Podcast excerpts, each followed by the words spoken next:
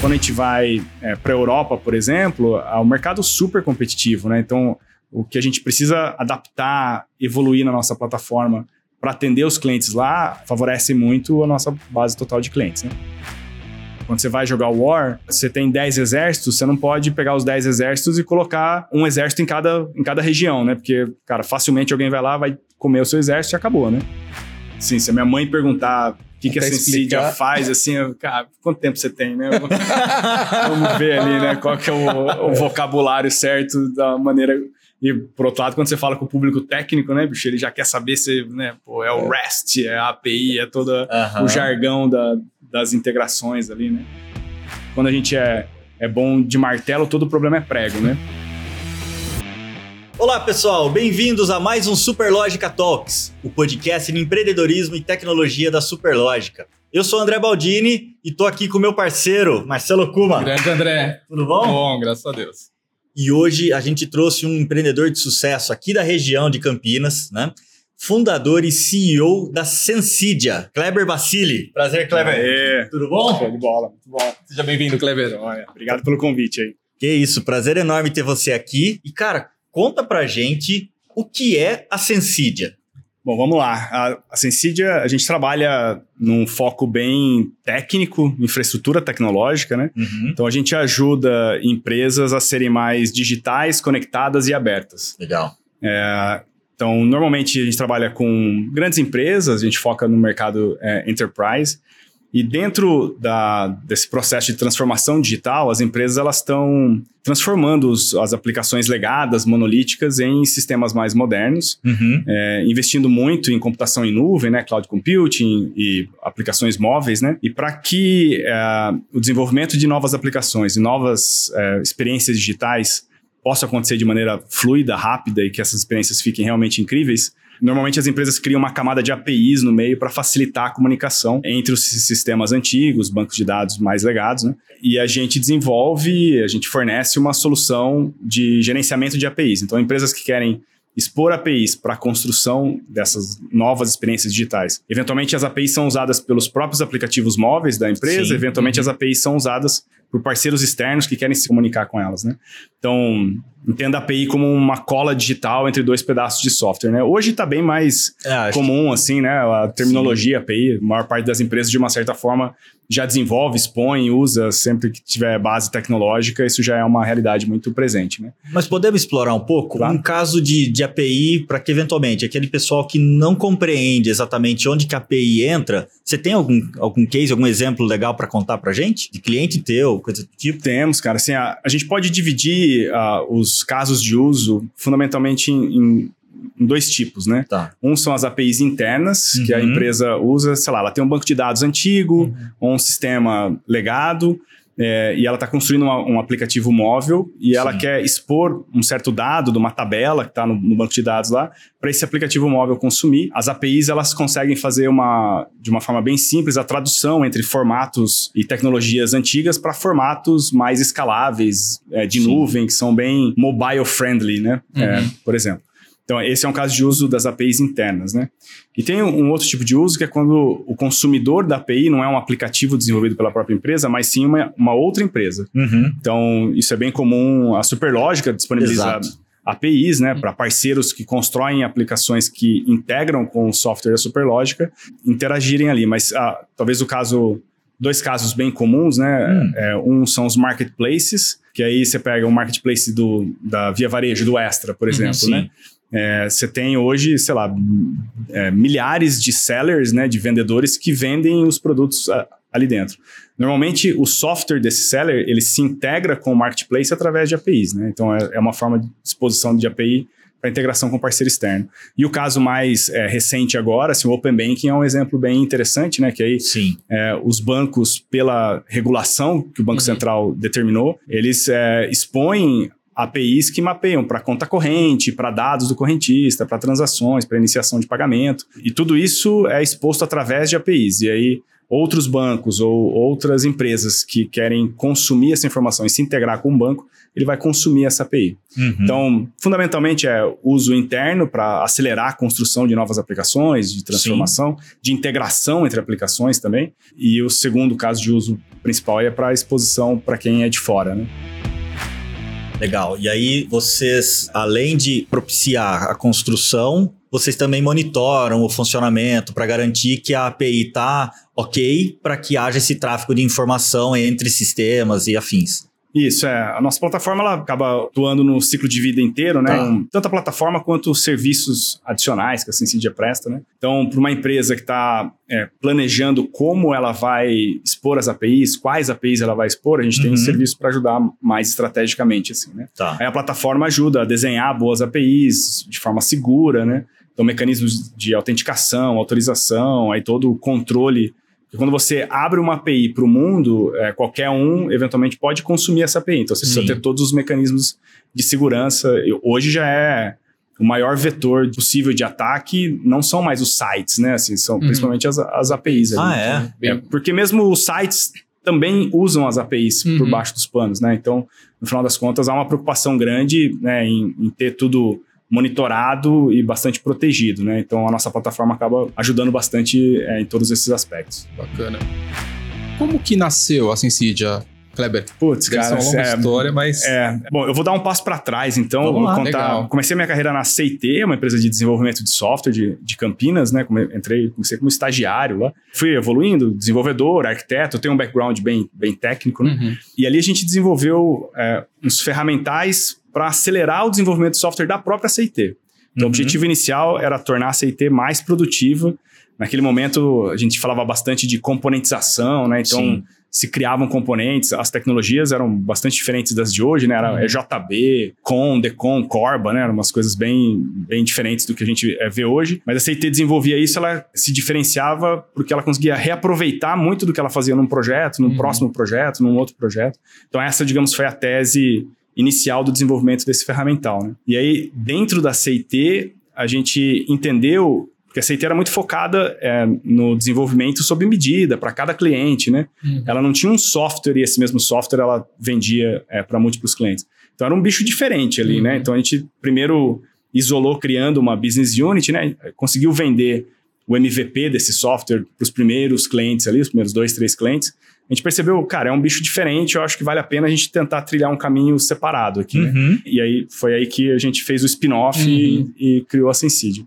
Então, é, a história da gênese, né, da, da, da criação da, da Sensidio ali é um caso de intraempreendedorismo, né? Então era um colaborador da, da CIT, de bagagem técnica, né? E aí eu fui o responsável por liderar esse processo de, de separar de dentro ali. Claro que encontrou um terreno fértil dentro da própria CIT, né? Uhum. Então César, o Bruno e o Fernando, né? Os fundadores uhum. da CIT, eles apoiaram bastante esse movimento e foi aí que a gente começou a dar os primeiros passos como uma empresa independente. Né? Que bacana. E você, provavelmente, seus sócios são dessa época, os, os, fundadores, ou não? Você levou sozinho? Como é que foi? Time executivo, né?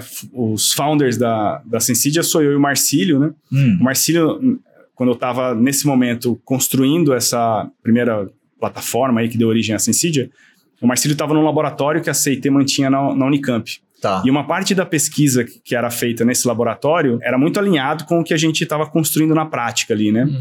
Então foi bem natural, assim, quando a gente é, montou, digamos, o primeiro time para começar a Sensidia, o Marcílio é, embarcou nessa, nessa história lá atrás, né? É, hoje ele é, né, lidera toda a parte de, de geração de negócios e crescimento da Sensidia, né? Então marketing, vendas, internacionalização e eu faço toda a parte estratégica, produto, pessoas, né? Bacana. Uhum você tem um background técnico, né? E acabou ali desenvolvendo essa unidade desse negócio, esse MVP, tudo bem técnico, né? O produto é bem, bem específico aí. E como é que foi uh, na hora que, pô, então vamos fazer spin-off, né? E aí você deixa de ser simplesmente um técnico, vamos dizer assim, e tem que mudar a cabeça para ser um, empreendedor, né? Dessa empresa que estava sendo uh, desenvolvida ali, né? Como é que é o ajuste, né? O desafio que você passou e como é que você superou esse aprendizado, talvez, até que você teve, né? Hoje, quando é, eu olho para trás e eu consigo conectar os pontos, né? Enquanto a gente está vivendo, né?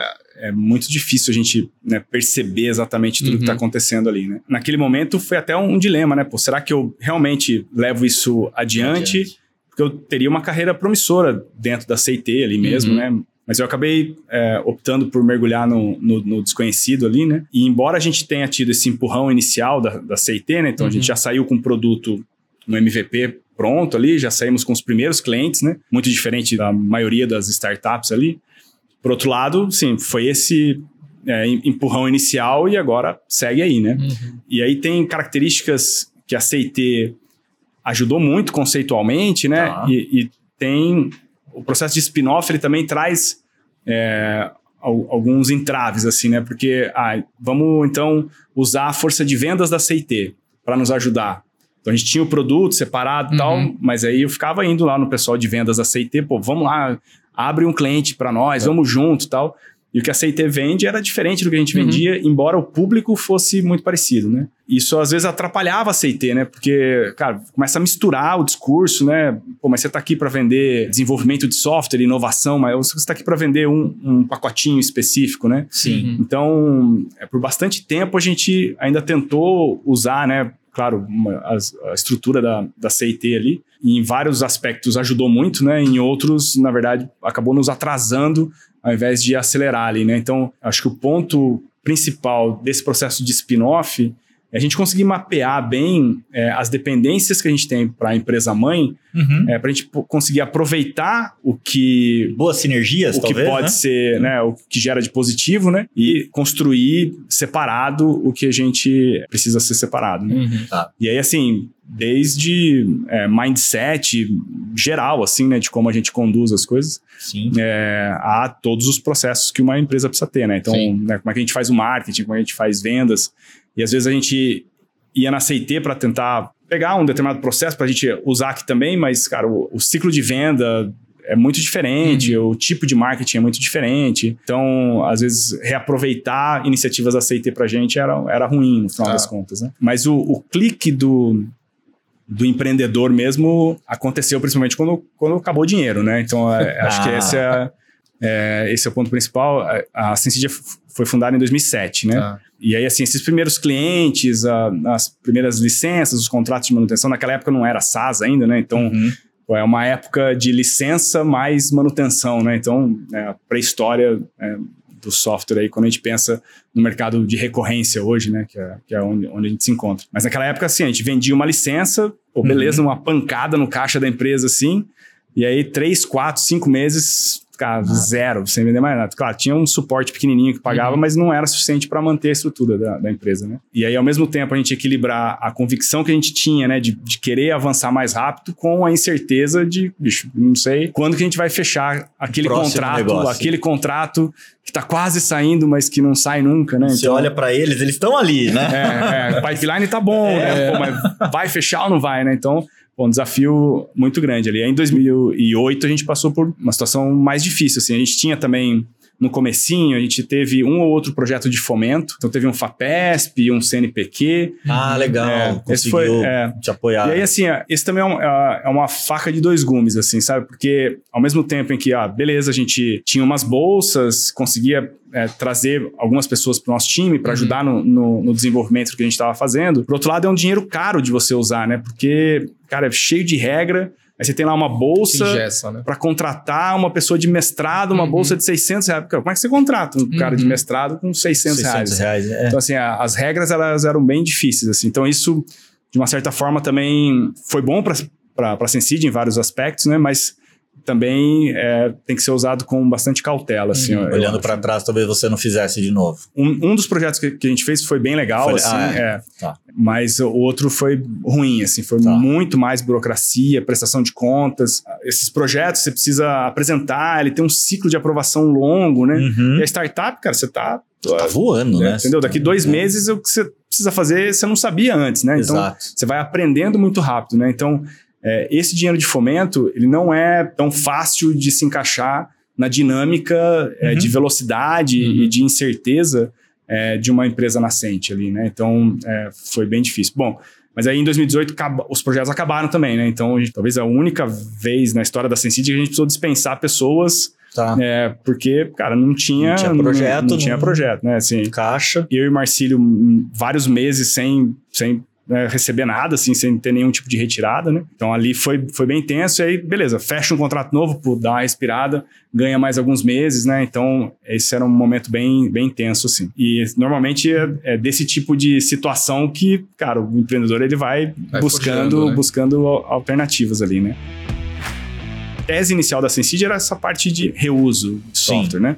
Naquele momento, as grandes empresas estavam investindo bastante em arquitetura orientada a serviços, uhum. o SOA, né? Service uhum. Oriented Architecture. Estavam comprando pacotes IBM, Oracle de integração, ferramentas super complexas, né? que estavam, de uma certa forma, relacionados com a temática de reuso de web services, mas que eram uma infraestrutura toda, toda nascente ali, uhum. né? E a gente acabou desenvolvendo uma expertise em cima desse tipo de solução. Uhum. A gente criou um, um braço de consultoria para ajudar os clientes a ganharem um pouco de maturidade uhum. em arquitetura de integração e serviços, para que em algum momento ele pudesse comprar o nosso software, quando ele tivesse um pouquinho mais de maturidade Legal. ali, a gente entraria com a nossa solução. Né? Então, essa consultoria, no final das contas, ela serviu para dar, digamos, um pouco mais de, de conforto e previsibilidade na geração de uhum. receita da, da empresa, para que a gente pudesse continuar investindo no desenvolvimento da, da plataforma ali, né? É, mas tem um é. ciclo importante no final das contas, porque dado que era algo bastante novo, você tinha que, que amadurecer, até, tinha que né? evangelizar, Sim. amadurecer o cliente para ele entender o quanto ele precisava de você. É. É, então é, é bastante é, trabalho de evangelizar mesmo Sim. o mercado, né? Levar uhum. o que é arquitetura orientada a serviços, uhum. o que são web services, né? Como que é a arquitetura das empresas ela pode ser formada, montada de uma maneira a tornar a empresa mais ágil, né, uhum. né, para que, digamos, a, a, arquitetura e os sistemas não sejam vistos como é, o que impede a inovação, e sim uhum. como que acelera a inovação, é, né? Motor de inovação. É, é. Então, foi bem importante nesse momento, né? Só que aí a gente viu isso 2008 mais ou menos, né? Lá por 2011, a gente que tinha nascido de dentro da CIT para nos tornarmos uma empresa de software, uhum e não de serviços, né? A gente tinha se transformado em 95% do resultado da Sensidia era consultoria. Poxa. Tinha uma demanda muito grande, né? As grandes empresas estavam adotando muito esse tipo de tecnologia uhum. e a gente tinha ali um expertise muito valioso, né? Sim. Então, no final das contas, a gente foi é, crescendo é, nesses clientes. Aí tem um, um outro desafio é, da, do empreendedor ali que é conseguir ter o foco necessário né, para construir a sua trajetória, um cliente era responsável por 70% do resultado da, da Sensi. Que risco, hein? Então, uma concentração enorme, né? E aí, assim, ah, esse cliente atrasava, sei lá, por processos internos burocráticos, ele lá o pagamento, cara, estremecia tudo. Uhum. Né? Era é. feito castelo de cartas, é, né? É. Caramba. Então, assim, além da gente ter acabado focando muito mais em, em consultoria, né, em serviço ali do que no que a gente tinha nascido né, com o propósito de fazer, ainda tinha vários riscos para a continuidade do, do negócio, uhum. do ponto de vista de concentração ali, né? Mas por outro lado, assim, a gente tinha convicção de que o expertise que a gente estava criando ali, né, o tipo de tecnologia, de experiência que a gente estava acumulando, ele era super é, valioso, bem na vanguarda, né, do que a gente estava construindo ali. E aí, foi em 2013 que a gente desenvolveu a nossa plataforma de gerenciamento de APIs, que é o que proporcionou o crescimento é, muito acelerado da Sensidia de 2013 para cá, né? Uhum. Engraçado ter um, uma pessoa da Sensidia que fala que quando a gente é, é bom de martelo, todo problema é prego, né? e, é, e eu me lembro que a gente estava, nesse momento, fazendo muito mais consultoria ali, é, e tinha esse nosso software e tal, e uma seguradora brasileira nos chamou lá para falar que ele estava querendo expor um. Ele, na época era web service ainda, né? Mas já Sim. era, já era uhum. API, né? Ah, eu queria expor uma API aqui para um parceiro conectar. Mas é uma API só, mas eu não sei, cara. Se eu abrir isso aqui, bicho, qualquer um pode vir aqui, e aí pode, né? Pode, pode, posso impactar os meus sistemas internos, como é que eu vou fazer isso com segurança? Uhum. E né, controle, monitoramento. Uhum. E a gente falava: não, cara, mas você precisa montar um framework de governança da sua arquitetura de integração. Ele falou: não, tá bom, assim, eu acho que eu preciso disso também, mas eu quero, eu quero um dia eu vou ter é, 100 desses serviços ou APIs aí, mas agora eu quero por um, quero né? Um, é. E a gente falou, não, mas você tem que pensar nesse que era o que a gente mais fazia Sim, ali, né? E beleza, acabou não dando, não dando certo naquele, naquele momento. É, pô, era, era MetLife até hoje. Eu, eu acho que o Ah. Breno, o Breno, que ele era o CIO naquele momento, hoje eu acho que ele é o CEO da MetLife Brasil lá. E acho que ele nem sabe, inclusive, que esse foi um exemplo de como a gente não enxergou uma oportunidade que estava sendo colocada pra gente ali com- de forma muito clara, né? Incrível. Claro que eu, né, depois de anos, quando eu olho pra trás, eu percebo isso, né? Naquele momento, Não, mas é, só- a gente só não conseguiu fechar um contrato, né? Porque a Uhum. gente não percebeu essa oportunidade ali. Mas aí, é, um pouco, pouco tempo depois, a- na época era a Cenova, né? Hoje é Via Varejo, eles estavam abrindo o marketplace. Eles estavam montando a estrutura de relacionamento com os sellers que eu Uhum. comentei lá, né? E eles queriam ter milhares, né? E eles Uhum. estavam desenvolvendo a primeira integração com as primeiras empresas que iam publicar os produtos para vender no extra.com.br tá. que foi o primeiro marketplace do Brasil, né?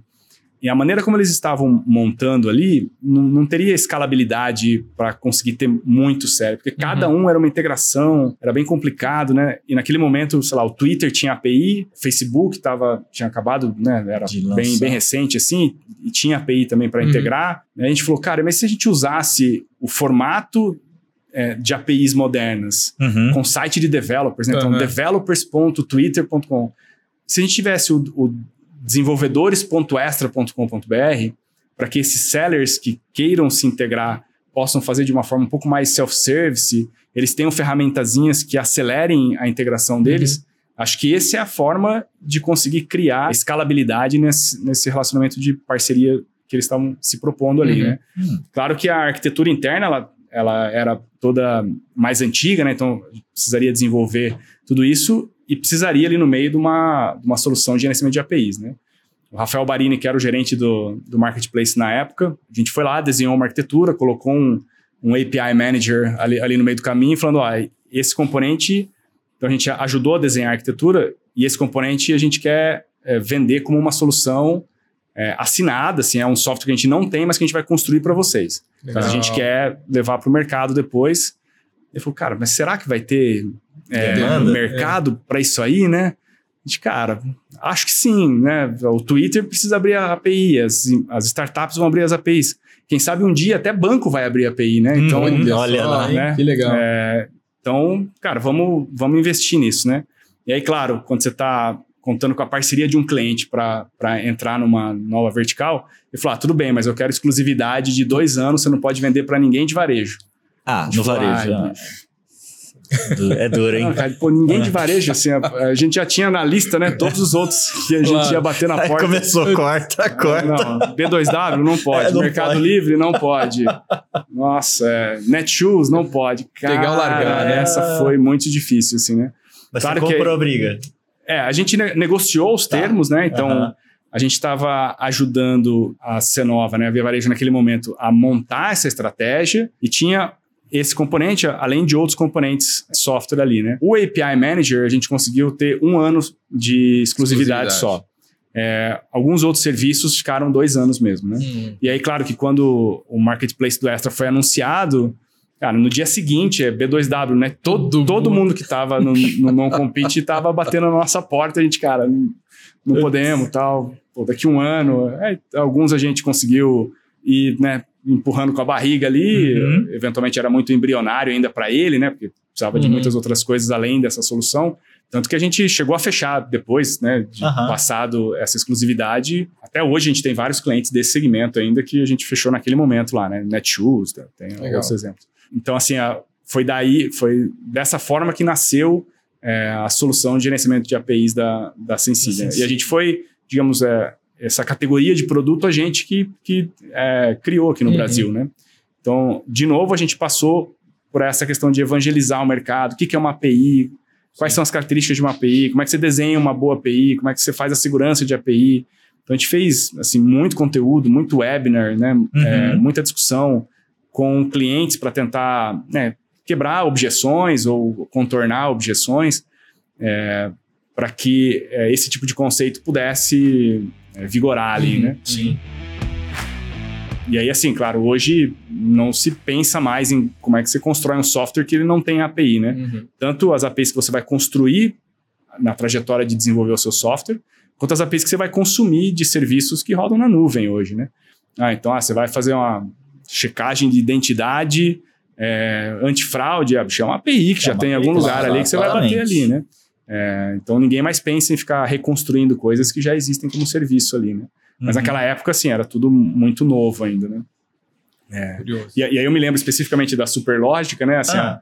é, foi mais ou menos nesse momento que a, a, o Cera, cara, ele me chamou aqui, tava com um projeto de mudar radicalmente a arquitetura da solução, porque antes era meio monolítica, e ele querer, queria fazer um core, ia ter várias verticais que pudessem Sim. plugar nesse core, e, esse, e, eventualmente essas verticais nem precisariam ser Superlógica, poderiam ser outras empresas. E falou, cara, pô, desenha uma arquitetura, o que, que você acha dessa arquitetura, né? Pô, a gente ficou é, várias horas discutindo assim. Você falou para ele, tá uma bosta? É, não, mas eu, eu, eu, achei, eu achei, na verdade, incrível, assim, porque, é, cara, realmente ele tava bicho, desenhando diagrama mesmo, né? Uhum. Pô, tá bem. É, Mandou bem? Foi, foi bom, cara. Foi bom. Ah, viu, Carlão? Mandou é. bem. Claro que a gente tava naquele, naquele momento ali, eu tava né, com intenção dupla, né? Eu queria ajudar na, na, no redesenho dessa arquitetura, mas eu também queria incentivar que, cara, as APIs têm um papel importante aqui dentro da, desse desenho, né? Uhum. Pouco tempo depois, a Superlógica até se tornou cliente da Sensidia e usa a nossa plataforma até hoje, né? Mas é, foi um momento bem, bem interessante é, dentro dessa, dessa história toda. Aí. Eu diria, inclusive, até é, que essa mudança de arquitetura talvez é a grande base de tudo que foi sim, construído sim. depois na, na Superlógica, porque veio obviamente as plataformas de RP e tudo mais, quando o PJ Bank nasceu, o PJ Bank tem uma operação, obviamente, mas é uma operação pura e simplesmente de APIs. De APIs. Né? É. Então, hoje a gente tem mais de 300 ERPs conectados ao PJ Bank, que são, basicamente, se conectam através de APIs. Então, a gente, a gente vende, inclusive, APIs. E outros clientes, muitos apps, alguns que estendem o, o nosso software de, de, gestão através das APIs. Então, Sim. Não sabia que você tinha participado, né? Acho que um pouquinho desse. Você tem, você tem uma pedrinha importante uma pedrinha ali, né? Na, nessa construção. Nessa, nessa, provocação nesse momento. É, que legal. Bacana. E, e, tem alguma, assim, é, algum cliente que você pode, enfim, não precisa citar o nome, mas que, que tem. É, foi curiosa a implementação, a disponibilização dessas APIs que tá no nosso cotidiano? Ah, tem bastante, assim, a, a, o nosso business é mais indireto, né? Uhum. Então, no final das contas, a gente como consumidor final, na nem nossa, sabe, na né, nossa que... vida, a gente nem sabe o que está passando por trás ali, né? uhum. né? Mas, assim, por exemplo, a Cielo é um, é um grande cliente, então na maqui aquela maquininha da Cielo, que é a Cielo Lio, que é uma máquina inteligente, ela permite que desenvolvedores construam aplicações que rodam dentro da, da maquininha, né? Hum. E para acessar as transações, uhum. é, sei lá, um programa de fidelidade que, tá. quer, que, o restaurante quer fazer, ele consegue implementar dentro da, dessa, desse terminal inteligente, né? E isso é feito a, através de APIs também. Hoje, assim, a, acho que em todos os, os, segmentos, todas as indústrias, a gente tem exemplos bem interessantes, assim, do, do uso de APIs, né? Uhum. É claro que tem as APIs que são monetizadas, inclusive. Você falou, né? PJ Bank, uhum, etc. Sim. Tem é, o Twilio, talvez seja no mer mercado global, né? A empresa sim. talvez mais valiosa, cuja operação ela é totalmente através de APIs, uhum, assim, né? Então, uhum. para você enviar o SMS, enviar a mensagem, toda a comunicação que eles implementam é, é fundamentalmente através de APIs, né? Sim. Então hoje começa a ser comum nas empresas, além de você ter um product manager, né, o cara que o gerente do produto ali que Sim. vai pensar quem que é o meu cliente, uhum. como é que ele vai consumir o meu produto, a embalagem do produto, etc. A gente tem o API Product Manager, porque tem muitos produtos que são consumidos através de APIs, né? Tá. E aí você precisa pensar também, ah, como que o desenvolvedor que está do outro lado vai encontrar esse produto, essa API, né? Tá como que ele vai brincar com ela antes de efetivamente usar. Uhum. Ela tem um modelo de negócio associado, ele tem que pagar ou não, né? Tem modelos diferentes também, né? Uhum. É, então, esse é um tipo de papel que empresas cujo modelo de negócio passa por expor as APIs e eventualmente até monetizar essas APIs é um papel nascente, assim. Né? Bacana, uhum. legal. E em que momento que vocês decidiram que era chegou ao momento certo de fazer a expansão internacional? Bom, o lançamento dessa plataforma foi em 2014, tá. né? A gente passou por esse processo de aculturar o mercado, né? Assim, e aí, claro, cloud computing, DevOps, é, tudo isso foi contribuindo para que Caminhão as APIs, né? coisas, É. É, para que as APIs começassem a se tornar muito mais populares, né? A gente foi colecionando clientes incríveis, né? Então, a transformação digital de várias empresas, a gente influenciou de alguma maneira ali, né? É, incentivando a criação de APIs, ou com a nossa plataforma, ou, ou, né, com, com conhecimento e tal. Aí a gente percebeu, lá por 2017, mais ou menos, Ah. bom, o problema que a gente resolve aqui é o mesmo problema em qualquer lugar do mundo, né? Uhum. Então, cara, sistemas, necessidade de evoluir rápido esses sistemas, criar essa plataforma para facilitar o desenvolvimento de aplicativos móveis, né? Então, se conectar com parceiros externos, isso é, são em todos os lugares, né? Uhum. Os concorrentes que a gente tem aqui são mais ou menos os mesmos concorrentes é, Tá. de outras geografias também, né? Então, não tem nada, digamos, que é muito regional, Uhum, né? uhum. É claro que dentro do mercado de integração, você ter conector para, sei lá, para o Serasa, você ter co- conector para PJ Bank, acelera um pouco, né? Uhum. Mas assim, via de regra, é mais- são mais ou menos os mesmos concorrentes. E a gente falou, ah, vamos começar, acho que aqui a gente está jogando num campo que é talvez 3% do tamanho do addressable market que a gente tem aqui, né? Uhum. Então vamos testar se a- os diferenciais que a gente conseguiu construir aqui, se eles também são percebidos em outras geografias, né? Uhum. Legal. É, aí em 2016, final, é, 2018, na verdade, a gente começou a tatear um pouco a América Latina fora Brasil, né? Então a gente fez ó, algumas tentativas no Chile, a gente não conseguiu, é muita atração ali. Aí Peru e Colômbia foi, foi legal. Primeiro Peru, depois a Colômbia, a gente Uhum. conseguiu é, atenção, nosso posicionamento, os clientes que a gente tinha, as histórias que a gente tinha construído aqui, elas eram bem reconhecidas é, lá, né? Então, é, sei lá, a empresa de cosméticos da Colômbia, ela admira a Natura, né? Ela conhece, ela, ela admira a história da, da Natura. Então, o que a gente construiu, aju- ajudou a construir junto com a, com a Natura aqui, ela é bem reconhecida lá também. Então, claro, tem uma questão de né, não ser local, Uhum, né? Sim. que a gente precisou, claro, é, criar formas ali de tentar tirar essas objeções, mas a gente foi conseguindo obter uma atração inicial ali, né? Legal. Legal. É um contraponto interessante pensar que a gente, quando olha para a América Latina, poxa, às vezes até para, é pequena, né? Se Uhum. pensar no, no potencial Mas todo. tem muita oportunidade. Não, não só tem oportunidade, como é legal isso que o Kleber trouxe pra gente, que, cara, tem muita gente lá fora, Sim. olhando o que tá acontecendo aqui, Tendo a gente como referência, né? tendo como É, referência. Pra, cara, vamos trazer pra cá, Sim. porque ali tá funcionando. E o Brasil, ele é, por si só, continental. Sim. Então, É. você pega uma operação dessa que funciona bem aqui, Por que não lá, né? por que não lá? Sim. Né? É. Até um desafio.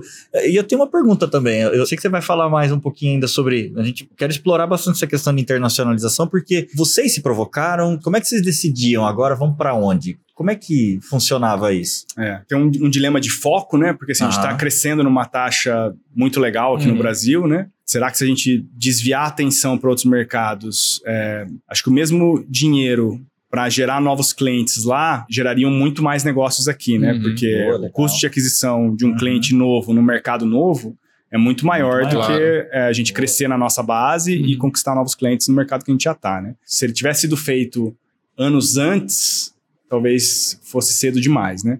Mas assim, a gente já tinha uma musculatura, a gente já tinha casos, acho que a gente tinha tese de diferenciação Uhum. que poderia ser testada em outros mercados, né? E aí acho que é uma questão mais de, é, de relevância de mercado mesmo, né? A gente estava jogando o Campeonato Brasileiro, aí Uhum. tem uma, tem a Libertadores e tem a Champions League e tem a Copa do Mundo, né? Entendeu? Então, a gente também buscar nos tirar da zona de conforto. A gente sabia que novos mercados, eles vão adicionando requintes de, de demanda para a gente que favorece o- a nossa base de clientes aqui também, né? Uhum. Então, quando a gente vai para a Europa, por exemplo, é um mercado super competitivo, né? Então, o que a gente precisa adaptar, evoluir na nossa plataforma para atender os clientes lá, é, eles é, favorecem muito a nossa base total de clientes, né? Legal. Então, assim, é, esse lance de competir com os melhores e estar nos melhores mercados, acho que é, também é uma questão de, assim, de nos desafiarmos. É. Pô, será que a gente é capaz de fazer, Legal, né? Vamos, legal. vamos, vamos tentar, né?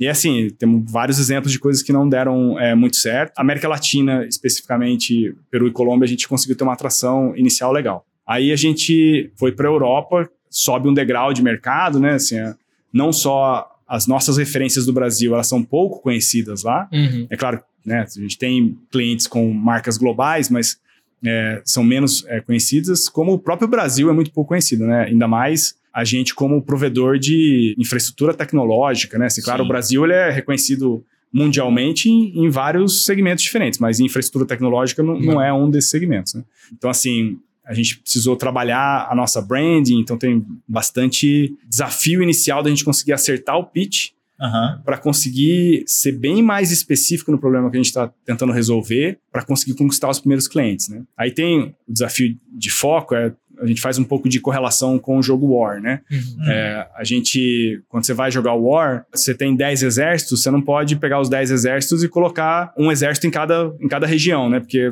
cara, facilmente alguém vai lá, vai comer o seu exército e acabou, né? Uhum. Então, a gente vivenciou um pouco isso na, na Europa, né? A Europa cara, UK é uma coisa, França, uhum. Alemanha, cara, cada um tem as suas características. Claro que tem os nórdicos que compartilham características, assim, mas a gente, num primeiro momento, a gente acabou meio que atirando para todo lado, assim, Entendi. sabe? Então, isso trouxe uma dificuldade é, inicial de conseguir... Cara, o francês, ele gosta de falar o idioma francês. O uhum. alemão, ele gosta de se comunicar em alemão, né? É, então, assim, tem várias características e particularidades de cada um desses mercados que é, tornou, tornou muito difícil, assim, uhum. a nossa entrada. A gente tem cliente na Suíça, na Lituânia, é, é Inglaterra, mas assim, a gente conseguir concentrar um pouco mais os esforços, né? Tá com os exércitos um pouco mais bem posicionados e, e a partir daí ir expandindo para pro, pro vizinho, uhum. é, é, algo que a gente aprendeu um pouco nessa trajetória também, né? E nessa trajetória você contou algumas coisas que talvez não deram, deram errado, né? Você pode citar eh, nesse processo de internacionalização ou até mesmo no desenvolvimento do negócio aqui no Brasil? É, eu não considero que deu totalmente certo ainda, né? A gente está tá. muito nessa construção, assim. Como né? não? Não, assim, a, é, a gente está muito nessa construção ainda, tá. né? Então, o mercado internacional, ele é, ele é gigante, a gente está dando os primeiros passos ainda, né? Então, Claro, a gente tem. Primeiro passo na Suíça, na Lituânia, né? Não, é, não, assim, é. A, gente, a gente tem. A, na Colômbia. É. A gente tem alguns sucessos. Copa do Mundo ainda. É, é. Tá na Champions League. a gente tem alguns sucessos para compartilhar, assim, mas assim, é, é, um processo em construção, claro, né? A gente está abrindo agora Estados Unidos. Tá. Então, o, o Marcílio, que é co-founder da Sensid, ele está lá essa semana, que a gente acabou de contratar o nosso time de desenvolvimento de negócios lá, então a gente está fazendo onboarding, né? Bacana. É, então, assim, é, esse é um mercado que o playbook é diferente, né? A gente uhum. criou um playbook para ir testando novas uhum. geografias. Agora, Estados Unidos é um bicho diferente, é uhum. é grande demais, né? Então, a gente está tentando ser muito específico na sub-região, é, no tipo de cliente, no tipo de problema que a gente vai se propor a, resolver uhum. lá, para não ter uma abordagem tão aberta, né? Esse é um ponto, né? Mercados muito grandes, você precisa ser mais focado, focado uhum. para conseguir ter diferencial, né? Porque senão é, a gente concorre com Google, com MuleSoft, são empresas, é, que é Salesforce, né? Uhum. Então são empresas é, muito grandes, né? Por que, que alguém vai comprar da Sensid uhum. e não uhum. vai comprar dessas empresas? Então uhum. a gente precisa conseguir encontrar o ângulo correto de, de competição ali, né? Sim. E aí cada mercado a gente busca o ângulo certo, assim. Legal. Você vende uma, uma super solução de tecnologia ali de plataforma, só que, do jeito que você está contando, você monta times locais para fazer esse atendimento local, presencial. É, é, isso mesmo? Ou você faz, tem uma retaguarda aqui que te dá todo esse suporte? Como é que. É, o desenvolvimento. nessa questão de vendas, né? De, de, uhum. de abrangência. Tá. É, o desenvolvimento da nossa plataforma é feito é, todo aqui uhum. é, Brasil. Né? Tá. Hoje eu ia falar Campinas, né? Mas na verdade já não já é, tá... assim, já está bem espalhado, né? No, no, no, Brasil todo. Mas é, é feito por um, um time mais concentrado, né? Uhum. Já o desenvolvimento de negócios, ele é feito localmente. Tá. Então a gente tem time de desenvolvimento de negócio. Algumas depende um pouco do estágio, né? Então, uhum. Uhum. o playbook que a gente foi amadurecendo, a gente tem um momento que a gente está fazendo o discovery de um mercado novo. Então nesse momento a gente não, não tem ninguém contratado naquela, naquela uhum. região. Então, Colômbia, a gente não tinha ninguém na, na Colômbia antes. Aí a gente é, cria ads, a gente patrocina um evento e alguém vai daqui lá para aquele evento, né? Tenta fazer a geração de leads daqui é, lá para amadurecer o lead, para conseguir uma visita. E eventualmente, antes era presencialmente, mas passamos um bom tempo aí sendo tudo remoto, né? Isso até ajudou Ajuda, né? Sem é, dúvida. Um, um, pouco, né? É, nessa questão de sentir a presença, né? Uhum.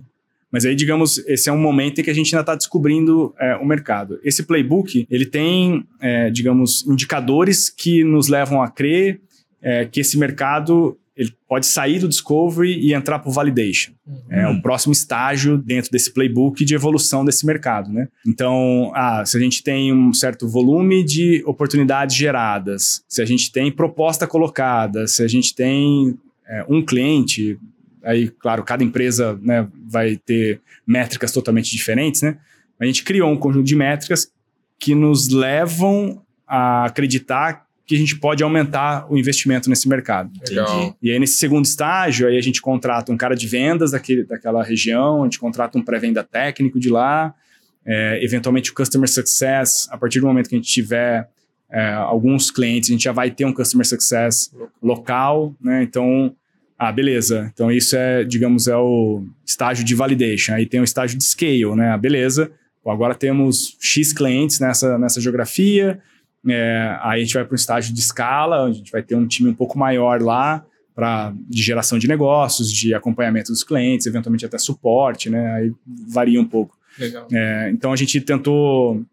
É, isso foi um negócio que a gente aprendeu também, né? Porque uhum. nessa linha de não, espalha, e não espalhar todos os exércitos, a gente não consegue fazer discovery de 15 mercados ao mesmo tempo. A gente consegue uhum. fazer discovery de dois, né? Validation de um, né? Entendeu? Então a gente foi também. É caro, né?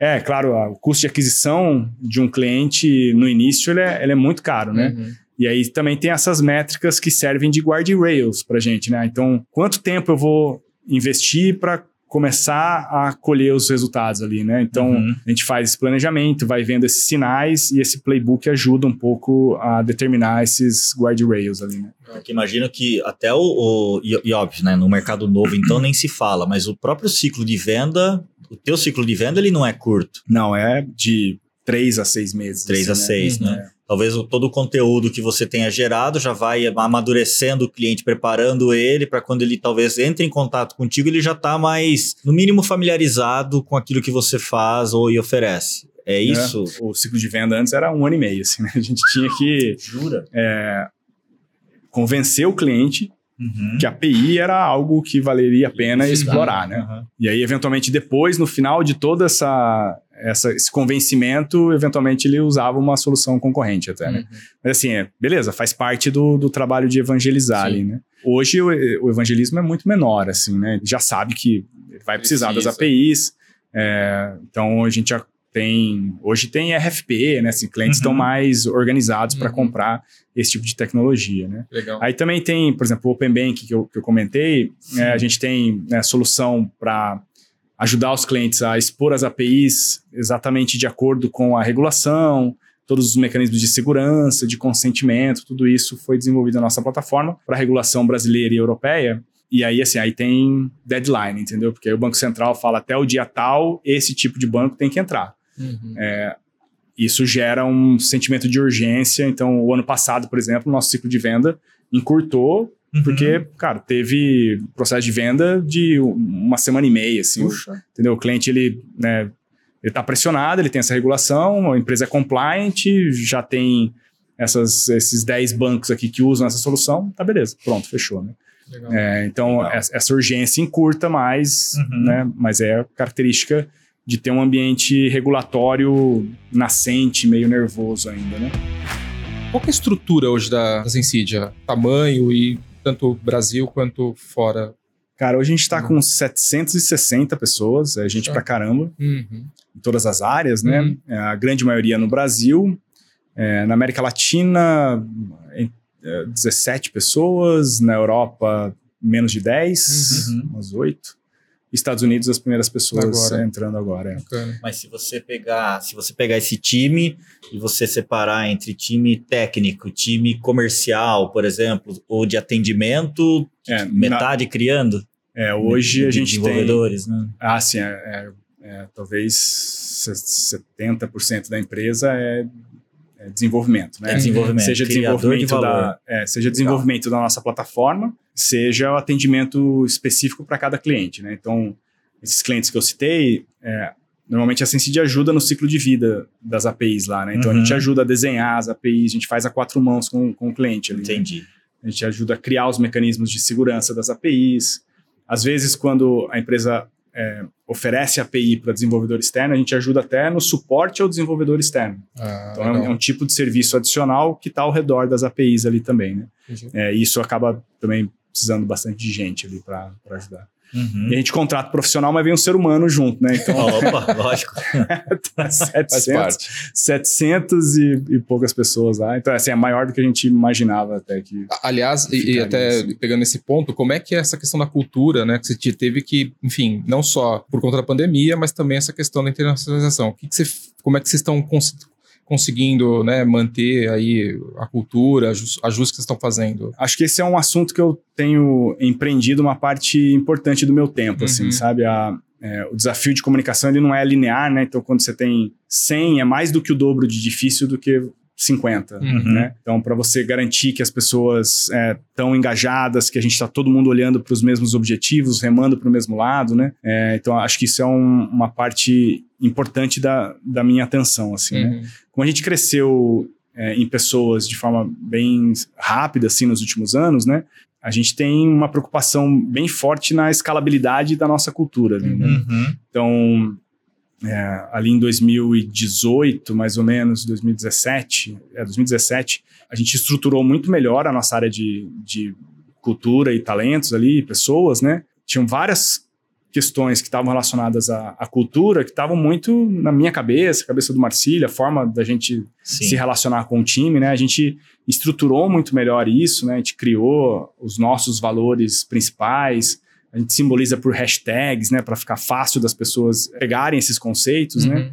E a gente usa essas hashtags em diversas situações é, ao longo da jornada do colaborador ali, né? Então, na entrevista a gente fala, no processo de onboarding a gente fala muito, uhum. é, o reconhecimento, a premiação, é, todas a, vários ritos da empresa a gente retoma isso para que isso seja algo realmente vivenciado, assim, né?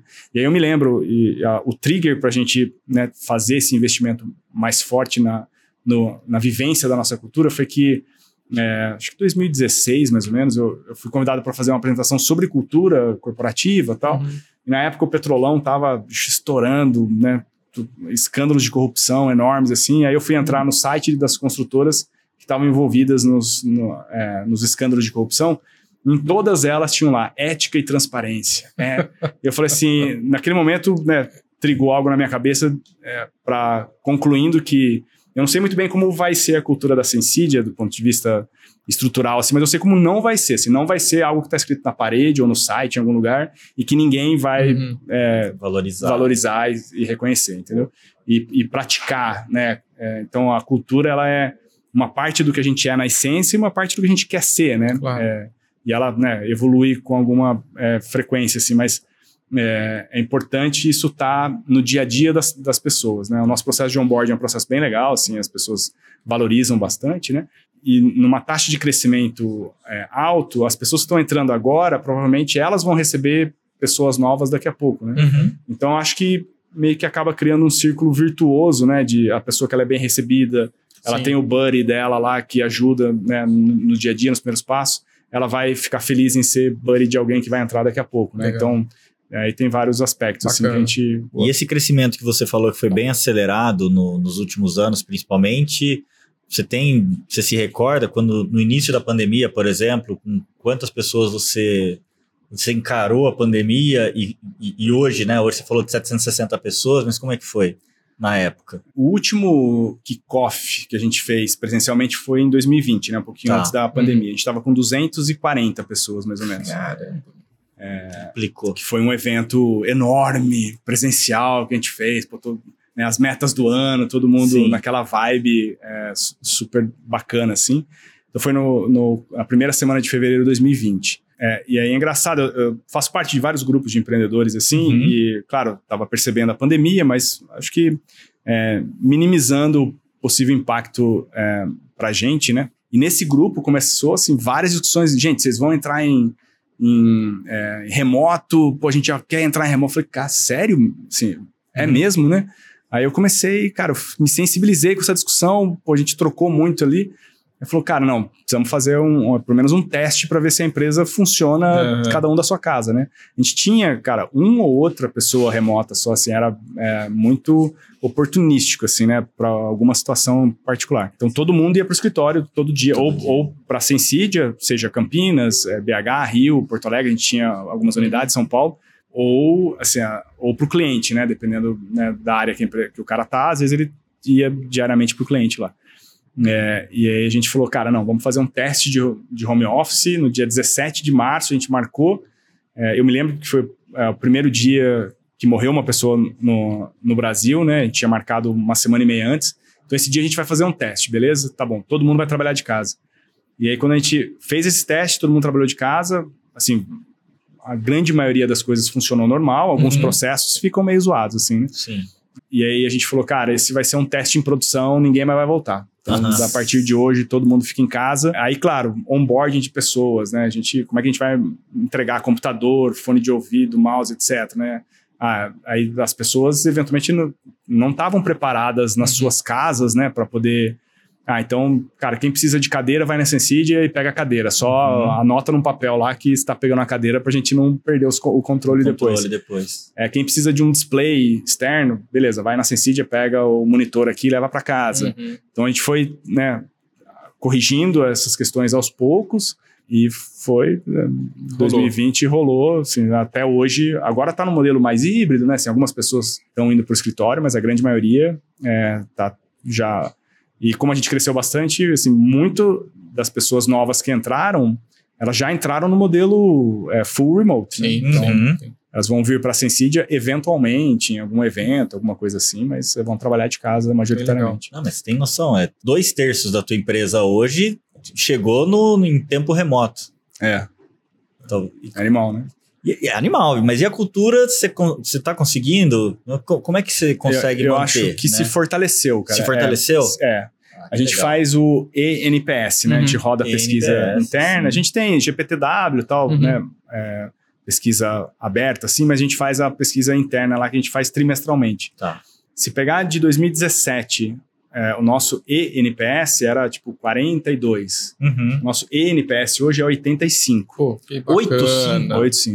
Então, de menos 100 a mais 100, né? Aham. Assim, É, promotores, detratores, etc. Sim, sim. 8,5. Então, é, é altíssimo, assim, Uhum. né? E aí, é, eu não sei tão bem o porquê, assim, né? Tá. Claro que eu tenho, acho que, alguns elementos contribuindo. Por exemplo, a gente faz uma reunião que era mensal antes, a gente chama de What's Going On, que era Uhum. é, um all hands meeting, todo mundo da empresa. Antes a gente fazia em Campinas, no auditório, e transmitia para quem ficava é, em outras bases, né? E acontecia uma vez por mês, a gente mostra os resultados, receita, o que está indo bem, o que está indo mal, as principais iniciativas. Então, uma agenda bem importante, assim, para a gente de alinhamento, né? Quando a gente foi para o remote, é, ali em, em março de 2020, cara, virou toda semana. Bacana. Semanal. Então, toda sexta-feira de manhã, Tá. e- é, a gente roda um- uma, uma sessão com 700 pessoas online para falar bicho, o que está acontecendo, as iniciativas, resultados, etc. Claro que as primeiras ali em 2020, elas eram, cara, e aí, vai voltar, não vai voltar? Pô, a Sensidia vai ter que demitir, não vai? Então, era, era muita incerteza ali. Eu lembro Sim. que as primeiras, é, eu mostrava, cara, manchete, ó, pandemia tá ficando pior, quantidade de casos, assim, a gente tava mais monitorando a condição sanitária do, do país, do País. que Uhum. especificamente a Sensídia, né? Então, a gente fez esse primeiro movimento para proteger as pessoas, né? Garantir que tá todo mundo Uhum. saudável e isolado ali. Depois, a gente se aproximou muito dos nossos clientes, né? A gente tem muitos clientes em varejo, né? Pô, Cinemark, né? Nosso cliente. Uhum. Cinema, cara, fechou, Fechou, tudo, né? né? Como, como é que a gente vai fazer? Só que assim, o digital é a única coisa que sobrou para a maior parte desses clientes e é, e é onde a gente está presente, né? Uhum. Então, claro, a gente foi solidário com muitos clientes. Ah, beleza, não paga nada agora, paga mais Uhum. para frente, vamos ver como é que a gente resolve. Mas a gente não perdeu nenhum cliente nessa é, durante a pandemia. E a gente percebeu que, na verdade, para a gente estava potencializando. Então, a gente ficou, sei lá, uns dois meses sem contratar ninguém ali Uhum. em modo de observação, né? Mas aí, essa proximidade com os clientes, a gente percebeu que, não, cara, pra, vai gerar mais demanda é, do que risco para a gente, né? Então, a gente Uhum. voltou a pôr o pé no acelerador ali. Você até comentou, né, sobre a questão das boas práticas, o desenvolvimento das APIs, tudo, né, e a questão de segurança, escalabilidade e tal. É, com a, um crescente né, de tentativas de invasão, né, hackeamento aí tal de, de empresas, como é que a, a Sensia já atuou? Se teve algum caso né, em gestão de crise para ajudar esses clientes e como é que foi isso? Você tem algo que você pode compartilhar com a gente? Bom, a gente tem toda a preocupação interna da, da nossa plataforma de uhum. proteção, né? Então, aí tem é, dezenas de ações, desde teste de invasão, pen test, né? Assim, uhum. Então tem muitas, tem certificações, PCI, ISO, então, tem muita coisa que a gente vai mexendo para que os nossos processos, a arquitetura da nossa solução, ela é, consiga é, blindar, né, ou, ou, se proteger bastante, né, uhum. desse tipo de ataque. E além disso, assim, é, claro, a gente vivencia o dia a dia da arquitetura dos nossos clientes. E quando tem um problema de vazamento de dados uhum. ou de indício, talvez, né? Assim, uhum. o, que mais acontece, na verdade, são indícios, né? Uhum. Pô, será que aconteceu alguma coisa aqui? Vamos investigar. Então a gente normalmente ajuda, tem, é, nossa plataforma tem muito log que passa uhum. ali, né, das transações das APIs, então é um lugar que é, digamos, é fácil da gente obter sinais ah, de sim. problemas que possam estar acontecendo, né? Ajudando a identificar possíveis sinais que uhum. possam estar acontecendo ali, né? Uhum. Além de, é, no design das APIs, a gente ajudar o cliente na revisão se é, a, as políticas de segurança que deveriam estar presente nessas APIs se elas estão ok, né? Se estão né, ajudando a fazer essa revisão e em momentos de situações né, é, de ataque, assim, uhum. a gente está junto ali para ajudar a, a, identificar, né? Legal. E é engraçado que esse é o tipo de situação, cara, que é, é todo mundo muito solidário, assim, né? Então, pô, cara, a gente, né, qualquer empresa, para quem está né, uhum. na área de TI, assim, quando a gente ouve que uma empresa sofreu, cara, pode ser o seu pior concorrente, cara. Claro, você, você, que... você, vai ficar solidário falando, cara, puta, isso poderia Como ter é acontecido comigo, é, cara, né? Sim. Então é um. Aconteceu, né? Acho que até para trazer um, um, exemplo prático aqui numa situação da, da Superlógica, teve um. Isso aí tem muitos anos. A gente trabalha com boleto Sim. e tinha o, o problema Sim. lá da cópia do, do, Sim, do, código, de do código de barras, né? A mudança do código de barras. E aí eu lembro que o Carlão falou, poxa, a gente, o Carlos Carceira, né, CEO do Superlot, ele falou, pô, conseguimos resolver, encontramos uma solução aqui, uhum. né? E ele ligou, ele ligou para um dos nossos concorrentes e falou: Pessoal, eu encontrei, né? Aqui tem uma solução porque tinha muita gente sofrendo do uhum, mesmo mal, uhum, né? Uhum. E, e, um problema, quando você tem um problema desse com tecnologia, se questiona toda a tecnologia sim, claro, envolvida sim, é, no, é. no, na, na, indústria sim, ali, né? Sim. Então a gente até contribuiu para um concorrente resolver o problema com boleto, Bacana. com fraude de boleto que estava que tava acontecendo. Porque para a gente não era interessante voltar, não, esse negócio de pegar boleto pela internet aí ou pegar é, é, problema, né? É legal isso daí. É um exemplo, é. são. são vai é, respingar em você, né? Então vai, tem que ser solidário. Né? Vai, vai. Mas aí, Kleber, o que eu queria explorar contigo é o seguinte: cara, você veio num, num, num crescimento super acelerado, né? Aí chega 2021, é, como é que foi essa, essa a busca pelo investimento? Você buscou, foi ativo na, na busca, né? Qual que, é a, qual que é a tese da Sensília? Abre aquilo que você pode, vai, não vamos não precisa entregar todo o ouro. Ah, legal. Mas como é que, como é que foi?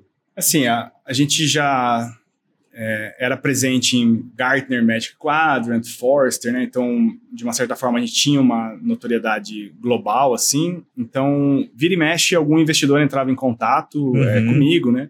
Para entender mais sobre a Sensídio, o estágio que a gente estava, tamanho uhum. e necessidade de funding e, e, tese de crescimento, né?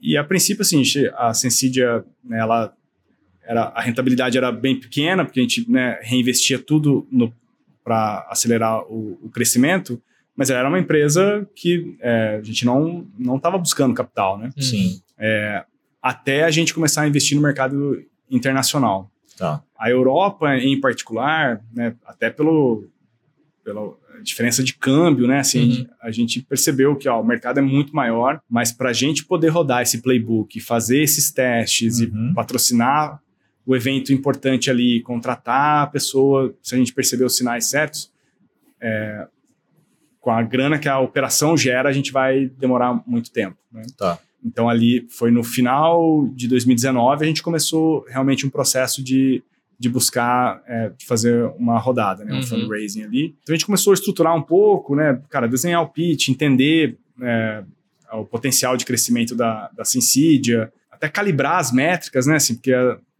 as métricas SaaS, né? Então a MRR, né? Dollar Retention, todas as métricas é, principais, assim, então custo de aquisição de cliente, beleza, tem, elas são fáceis de você entender, mas elas têm vários elementos que são capciosos na uhum. forma de você calcular, né? Sim. É, então, a gente foi estudar isso muito mais a fundo, fomos falar com benchmarks da, da, da Sensidia, né? E aí a gente começou ativamente a, a procurar. Eu peguei todos aqueles e-mails que eu tinha recebido, as conversas que eu tinha tido nos últimos dois anos, quando a gente não estava é, interessado, né?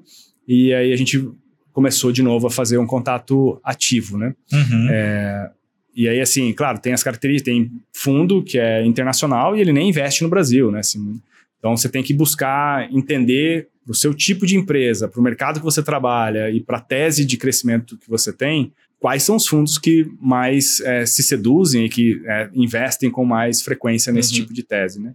E aí a gente foi afunilando, né? A gente conheceu a Riverwood, uhum. é, que foi o fundo com quem a gente fechou a, essa rodada.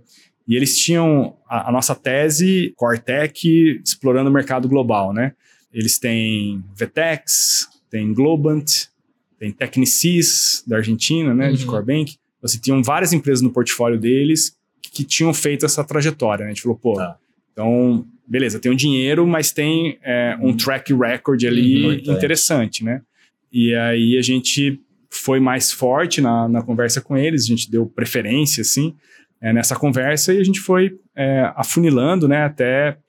Então, só que aí, no começo de 2020 veio a pandemia, a gente ainda não tinha falado com a Riverd naquele momento, a gente falou, cara, vamos dar uma segurada, já nem sei mais é, o que, que, vai acontecer, né? A gente voltou daí em julho, mais ou menos, a gente falou, não, vamos retomar o projeto de fundraising, uhum. aí a Riverd, a gente conversou nesse momento, Aí mais ou menos outubro, sei lá, a gente afunilou para um term sheet, aí né, discutindo todos os uhum. termos, etc. E acabou concretizando no fechamento do deal é, no começo de 2021. Né? Legal. Que legal. Bom. E quando você fala, né, até para explorar um pouco, porque você falou, poxa, é, ok ser mais caro lá fora, mas você falou um negócio que me chamou bastante atenção. Você falou, poxa, o mercado na Europa ele é muito maior do que o no Brasil muito maior quanto? Tu tem, é, o mercado, tem lembrança? É o mercado de infraestrutura de software, né? Assim, uhum. a categoria, a macro categoria onde a gente se encontra, não especificamente API management, okay. é, mas uhum. dentro de infraestrutura de software, América Latina é 3% do mundo, Uau. 3%. 3%. Brasil 2% desses uhum. três, né? Na América uhum. Latina. É, Estados Unidos 51, é, Europa Europa, 27%, mais ou menos. Então, ah. fatalmente, a China deve ter os seus 20 e pouco. A China, Japão. É, toda.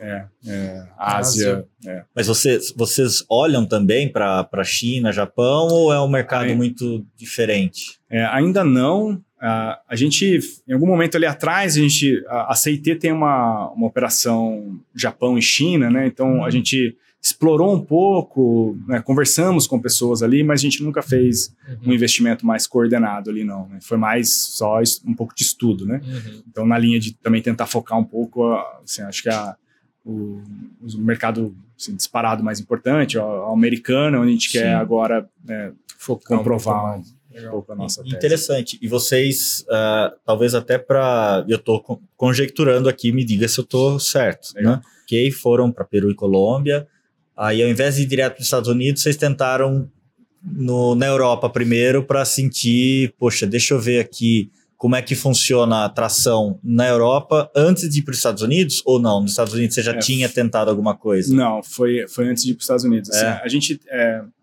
como o Open Banking estava começando a aquecer aqui no Brasil, assim, a regulação estava uhum. começando a ser discutida, na Europa, o Open Banking já tinha um pouco mais de rodagem. Né? Entendi. E o, e o Financial Services, né, a, a, vertical de Financial Services na, na, no Brasil, a, é a principal vertical para a Sensidia, né? Tá. A gente falou, ah, cara, o UK é muito forte, né? O PSD2 nasceu uhum, ali, uhum. É, então vamos fazer primeiro um teste ali, se a gente comprovar tração nesse mercado, aí a gente vai para os Estados Unidos. Né? Então esse foi mais ou menos o, o racional, o racional ali. Ah, legal. E, e, provavelmente você está super inserido nessa questão do Open Banking. É, mas conta um pouquinho para a gente, eventualmente o pessoal não está familiarizado com, com isso. O que é que o Open Banking vai possibilitar para as pessoas, né, no mercado nacional? Tá. É, acho que assim, isso faz parte de uma de um mindset, de uma trajetória do Banco Central, que é de aumentar a competitividade, aumentar a qualidade é, dos serviços para o consumidor final, Uhum. é, a variedade de Varia- serviços também, né? Então, é, então está dentro, é, o Pix é um exemplo Uhum. muito, muito forte disso, né? É, tentar desconcentrar também um pouco, né, da, dos, dos principais cinco, Players seis ali. ban- bancos ali, né? É, então, o Open Bank ele determina uma forma padronizada para que as instituições financeiras possam trocar informações é, sobre serviços e histórico De cada cliente. de cada cliente, de forma consentida, claro, Uhum. para que aumente a visibilidade sobre um determinado histórico é, de um cliente para poder oferecer condições mais vantajosas para ele. né? Gerar uma competição É, ali, né? O caso, talvez o, o mais claro assim de pensar, né, é você, ah, você tem o seu banco onde você tem 20 anos de relacionamento com ele, ele tem um histórico muito forte seu e ele pode oferecer um produto de crédito para você. Uhum, E aí só que tem muitos bancos nascentes que ele não sabe quem você é. uhum. Então, se você fornecer para esse banco nascente uma parte dos, desse histórico, ele vai poder oferecer um produto, uma condição muito mais alinhada com esse seu histórico, né? Sim. E aí, provavelmente, muito melhor do que o incumbente ali, Uhum. entendeu? É, então, via de regra, assim, esse é um exemplo, né? E aí, dentro dessa mesma estrutura de disponibilização de dados de forma estruturada, né, via APIs, com o motor de consentimento, o que o Banco Central foi criando foram ondas ou fases de tipos diferentes de serviços que precisam estar compliant com esse modelo, né? Uhum. Então, o primeiro foi, foram serviços muito básicos, né? De quais são os produtos, ah, dados cadastrais dos Uhum. próprios bancos, né? Sim. Sem envolver no primeiro momento o dado do cliente, Uhum. né? Clião, as transações em si. É. É, aí foi só um pouco mais a- ali na frente que o consentimento realmente começou a, a funcionar, né? Que aí é o, é o cliente é, consentindo que ele fornece para essa outra instituição financeira dados, Uhum. acesso aos seus dados ali, né? Uhum. E aí, assim, tem é, um pouco de preocupação também, porque, por exemplo, lá, quando a gente pensa na LGPD, né, a- provavelmente vocês e e todo mundo que está assistindo em casa, todo site que você entra te pergunta do cookie lá e você dá um ok, entendeu? É. É. Então, às vezes, tem um movimento que vem para tentar proteger o consumidor e acaba tendo o efeito contrário, né? Porque antes ninguém perguntava se você estava ok com os cookies, então estava meio no limbo, né? Essa Uhum. relação do quanto de informação que ele pegava. Agora ele vai te apresentar isso, você dá ok e você está autorizando ele gravar tudo e ninguém se preocupa com o que está autorizando ali, né? Tem uma preocupação genuína é, do Banco Central e de todos né, os envolvidos ali em tentar é, garantir que é, as informações elas são o acesso a essas informações eles são consentidos com é, bastante critério né para que as informações realmente possam gerar benefício para o cliente final ali. Uhum. Legal. E com clareza daquilo que você está oferecendo para quem. Isso, por quanto Né? tempo. Por quanto tempo, eventualmente, se necessário. Legal. Bacana. Muito bom. Muito inte- e, e- e você falou, tá, na Europa isso estava um pouco mais desenvolvido. Olhando para o mercado que você já tem atuado lá fora, o que, que você percebe? Já é, tem, tem mais. A, com- a competição aumentou de fato? Como é que, como, como é que você tem observado? É, o, o mercado lá, ele teve um primeiro impacto, né, dessa, Uhum. dessa regulação. Lá, o GDPR, né, que é o LGPD, né, a, a versão deles do LGPD, quer dizer, a nossa versão do A- LGPD é, É derivada. dele. É, então, as coisas aconteceram muito juntas ali, né? Então, Tá. teve é, uma adoção inicial, mas agora tá vários processos sendo revisitados lá, né? Ah, e é é? interessante que a, é, o Brasil tem se aproveitado dessa experiência é, europeia também. Claro que as características do mercado são bem diferentes, né? Em termos, né, a Europa tem muito mais é, dispersa, né? Em termos de instituições financeiras do que o Brasil, que é muito mais concentrado, né? Uhum. Mas a regulação aqui tem levado bastante em consideração esses aprendizados é, lá também, né? Agora o México está fazendo um movimento regulatório, o Canadá também. Os Estados Unidos a gente não, não tem percebido, assim, né? Lá o movimento de padronização, a gente acredita que vai ser muito mais puxado por oportunidades de negócio do que por um banco central é, regulador, assim, Uhum, né? Então, uhum. pelo menos é assim que a gente está enxergando, fazendo a leitura do mercado e levando a nossa oferta não para ajudar a empresa a se tornar, o banco, né, a se tornar compliant, e sim a incentivar o banco a aproveitar as oportunidades de negócio que a padronização é, pode gerar. Podem gerar. Uhum. Legal, é, mas Estados Unidos, se eu não me engano, o, o volume de bancos nos Estados Unidos é, é tremendo, né? Então, é. A, essa descentralização lá já existe, em tese, não, não precisa haver talvez mais incentivos para tal. Ah, legal, Kleber, que história bacana, Uma aula bom, né? É. Não, e é, assim, é, e é às vezes é um assunto bem específico, né? Assim, quando a gente pensa nas APIs, nas, nas integrações. É, sim, se a minha mãe perguntar o que, que a Sensidia faz, assim, eu, cara, quanto tempo você tem, né? Vamos ver ali, né? Qual que é o, o, vocabulário certo da maneira... E, por outro lado, quando você fala com o público técnico, né, bicho, ele já quer saber se, né, pô, é o é. REST, é a API, é todo uh -huh. o jargão da, das integrações ali, né? Uh -huh. E aí, assim, então tem desde né, dessa trajetória de construir um business né, em cima né, de, uma, de uma solução de arquitetura, de né, bem infraestrutura de software, assim. E aí é essa trajetória empreendedora de, né, de tentar perceber né, onde estão as oportunidades, Sim. tentar buscar. É, é um orgulho né, para nós brasileiros, né, saber Sem que dúvida. tem putz, uma empresa como a Sincidia, que não está no radar da grande mídia aí, mas está fazendo um baita de um trabalho nos bastidores, né? Cara, isso é muito bacana. Parabéns, Legal. viu, Kleber, não, e toda a equipe da Sincidia. Né? Eu quero saber como é que como é que você se atualiza, né? Porque, obviamente, pelo jeito tu é geek Raiz. Geek, raiz, né? É, eu sou bem. é, eu sou da, da turma nerd ali. Quando senta, o pessoal começa a falar alguma coisa e fala, me, me convença. é, é, como eu me atualizo. Mas, mas, como é que você se atualiza? Né? O que, que você gosta de ler? Como é que você, como é que você faz? Assim, eu. É, tenho tentado também fazer essa trajetória de tech para business, né? Então, assim, quais são as principais dimensões, né? Assim, ah, estamos falando de uh, tanto a parte de estratégia, de uhum. modelos de negócio, é, de produto e de transformação em pessoas, né? Então, essas são algumas das dimensões que né, me chamam muito, muito a atenção.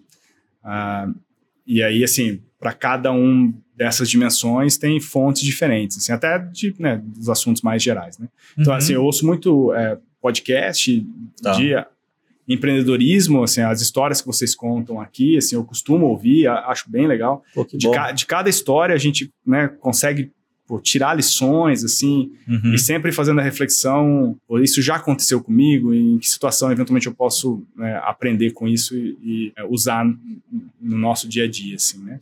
Hoje, os principais sites têm newsletters, né? Então, eu assino, sei lá, Morning Brew, uhum. TechCrunch, né? Então, eu recebo uh, esses, esses, newsletters com as notícias principais, né? Então, hoje, por exemplo, quando, como a gente fez essa rodada de investimento, cara, estou recebendo bastante newsletter de fundraising, né? Então, cara, tem um monte de é, veículo específico. Assim, nos Estados Unidos, o mercado de venture capital, ele é muito é, gerador de trend, gerador de conteúdo, assim, né? Então, hum. a product-led growth cara, se for na Bessemer e na OpenView Ventures, né, que são dois fundos americanos, tem muita, muita é, história, informação uhum. sendo contada com relação a isso, né? Tem o Thomas Tungos da Redpoint Ventures, sim, né? Uhum. Sim, é, o assim, conteúdo dele é espetacular. Animal, é. né? Aqui no Brasil temos várias referências também, né? Pô, Astela, o Edson Rigonati, assim, tem vários caras que são é, incríveis, assim. Então, mas dependendo do assunto, são fontes é, diferentes, né? Para pessoas, por exemplo, cara, Adam Grant, é, uhum. é, então gosto muito do, dos conteúdos dele. É, HBR também, né? Então tem sempre como transformar a cultura, tentar não deixar tão artesanal e como que a uhum. gente consegue fazer isso em escala, né? Então a HBR traz muitos artigos interessantes que eu vejo com frequência. Sim. É, e é assim, a provocação de literatura e alguns livros também ali, né? É legal. Uhum. Muito bacana. Ah, é, rendeu, hein? Ou se rendeu. Não, e, e, e, e, um papo bem legal. O, o, Kleber, ele, ele vem trazendo conteúdo numa toada, cara. Não, gostei, cara. Parabéns, parabéns mesmo pela... Muito bom, show né? de bola. Espero que, que você tenha gostado, espero que o público também tenha gostado e possa se inspirar em mais uma história aqui do empreendedor brasileiro que está construindo uma super história no, no exterior. um baita né? time levando, aí, né? levando o nosso Brasilzão. Brasilzão, agora ele falou, né? Pra Copa do Mundo. É. Né? É, pois é. E quem ganha a Copa do Mundo esse ano? Ah, bicho, o Brasil faz muito tempo que não joga uma, co- contra países europeus, né? Então tá, tá meio incerto ainda. Tá É. Enigmático, enigmático. Tá certo. É, e engraçado, eu, eu tava na Sensid antes de vir pra cá, né? E tava algumas reuniões hoje cedo. Eu falei, ah, vou lá na Superlógica agora à tarde, tal, vamos gravar o Superlógica Talks. Aí, uma reunião de, é, de quatro pessoas, é, três pessoas, pô, eu, eu ouço lá, tal, eu já vi do, a, a versão do TK, é, o Sim. episódio do TK, Legal. do Sense Data, né? O, A Sense Data. é, Matheus. sub- ma- o Matheus. O Matheus. Muito legal. Poxa, que legal. Bom, tá, tá. olha lá, Tá vendo? viu? Aí, ó. Tá vendo? Olha o Ah, alcance aí, ó. Obrigado, obrigado. Muito bom. Clever, brigadão por ter vindo hoje com com a gente. Uma honra aqui. Foi uma honra. Show de bola, imagina. Obrigado Tenho por orgulho saber que você tá aí, né, desbravando aí um mundão aí com, esse, com a tecnologia brasileira. Bom, né? primeiros passos, né? Vamos É, lá. Quem sabe Legal. daqui uns anos eu volto aqui pra... Isso, aí você vai contar pra, contar- gente. Chegou na É. Ásia ali, já. Aí, é, então, aí você traz a os, taça. pró- os próximos tropeções, né? Essa- Importante também. As, as lições ali no meio do caminho. Legal. Não, tropeção importante não, agora com o tamanho que ele tá, Pois é. dói. Mas tem, boa. é Mas diário, tem, né? é diário, né? Isso é diário. Legal. Mas legal. Beleza. Clever, muito obrigado. de bola. Muito bom, Pessoal, gente. Obrigado. Esse foi mais um Superlógica Talks, o podcast de empreendedorismo e tecnologia da Superlógica. Se você conhece outro empreendedor tão legal assim quanto o Kleber, poxa, comenta aí no, no vídeo para que a gente traga a pessoa, senta aqui na mesa, eu e o Okuma vamos espremer ele aqui para tirar as histórias né, de, de empreendedorismo e, daqui- e, para que sirva de referência para vocês, tá bom? Se você curtiu, clica no sininho, curte aí e compartilha, beleza? Pessoal, obrigado. Valeu, gente. Tchau, Um tchau.